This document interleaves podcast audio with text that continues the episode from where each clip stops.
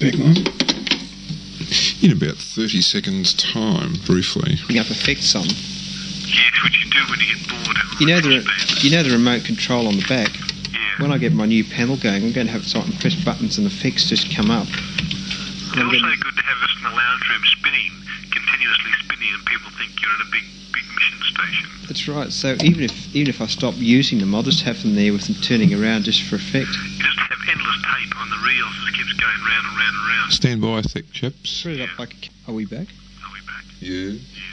Yeah, because what you could do, you could thread it up so the tape went round the, the whole thing. And somehow you, you stack your reels a bit like the tape in a cartridge machine. It could just run continuous. And it looks like a, um, a- an optical, what you have like an optical illusion. It just looks like a, we'll just have a, a movie projector of a spy go and have it on the wall all the time. Yeah, with a film in a loop. Yeah, and people think you've got this big buyer.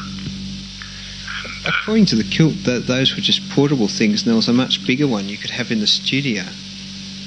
And I was reading a, a buyer book, and it talked about four track and eight track units. of buyers. Yeah. You know, with half inch and two inch tape in them. in those days. Quite amazing. Uh, it was it was in the it was wasn't a book as old as those callers, but it was a book by Buyer, and it's, it said that they they were developing all these systems. This is probably shortly before they closed down because they couldn't finance it. yeah. But um, If they had kept making buyer quarter, it would have been okay. but apparently, I think what about those big Emmy corders? They could run half inch tape, couldn't they? They could be, yes. Yeah. There's a TR90s, which is the one you, you've seen, I think. Yeah. And then there's a BTR2s, which is the model before them. Yeah. They're like a much enlarged version of a Pyrox that sits on its big table and 10 inch reels, big meter thing, and a knobby. It looks, it looks like a lathe to operate the spooling knob. You've got to Does turn it- this big, big hand. Does it look like a big Pyrox? Yeah. Is it in a portable case? Oh no, it's a big monstrous thing, it's floor mounting, you couldn't move it.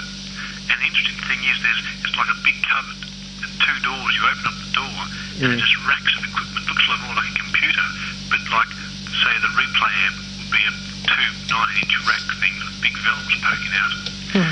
With a like a Why is it so? an output stage with two you know, two A threes or something in parallel, I mean in push pull to run the bias and all this sort of thing and the power supply looks like it's a power supply to a big emitters.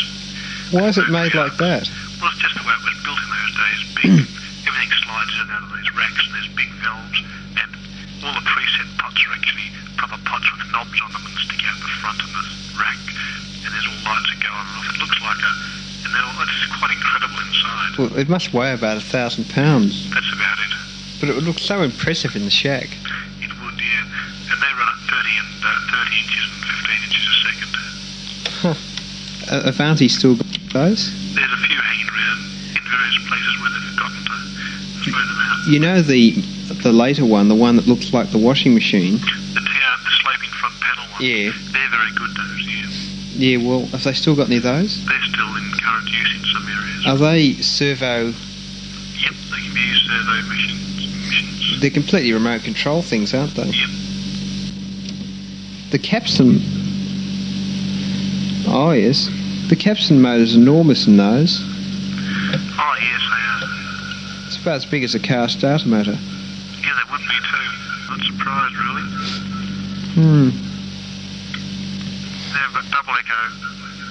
The kilt said it was murder trying to work on them. Oh, it would be. They're quite. Uh, com- they would end up being quite complex little devices to use. Mm. I've got no doubt about that. Yeah, they're quite complicated. Quite catered. quite heavy too, really. But still, they're they're, they're a barrel of laughs. She's got a So many terrible. people- But you see, the Sure, it's Mark nice. II ones, they were made so you could put half inch tape on, couldn't you? Weren't the Mark II ones made so you could put thicker heads on for half inch tape? Mark two watts. Um, Big Emmy green tape corders. recorders. yeah.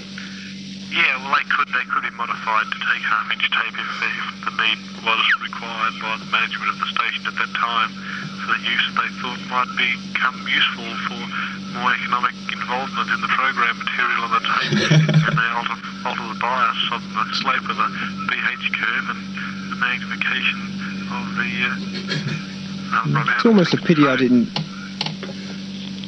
Yes, anyway, it's almost a pity I didn't get one because it would have been such a novelty.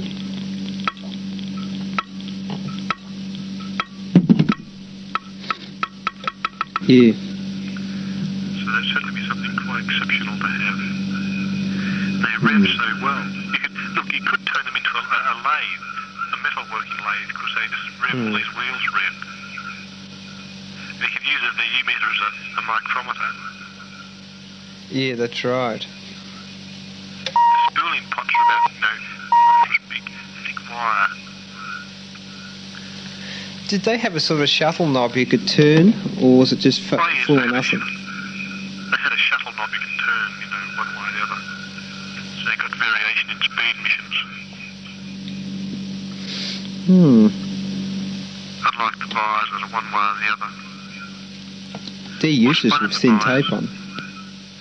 Yeah, the buyers. Ah, Tape. But the hilarious thing about the buyers, you put it in fast forward reverse, hit stop, then instantly hit play and it goes plunk. I know I've done that. Isn't it fun? Look, this is really degraded with the echoes on. Well, don't blame me. Hey, you must have Branch, your turn headphones them up off. too loud, John. What's that? You must have your headphones up too loud. No, I haven't. Where's the echo coming from? You. I'm not putting any echo out. You sure? Aren't you? Delay. No, there's no echo. Just a complete delay. Well, Yeah. I'll tell you what, I'm going to go clear now Mm. and uh, please Okay. get back to something technical. Uh-huh. I'm just drinking some coffee here. Okay. I'll see you later on. See you tomorrow. Righto. We'll see you later on there, Dave. A technical contact. Cheers, John. See Yeah, you. cheers there, Dave. Toodle. Hang on, which one am I? two, two, two. Pardon? What's that? Just asking you what you said. Hang What did on. I say? Oh, I don't know. Oh, I know. I'll just get another patch cord. I can. That's another thing we spend a lot of time on crossbands talking about is patch cords. Yeah, well, most of my cords are a bit patched. Now, I'll just plug that into there.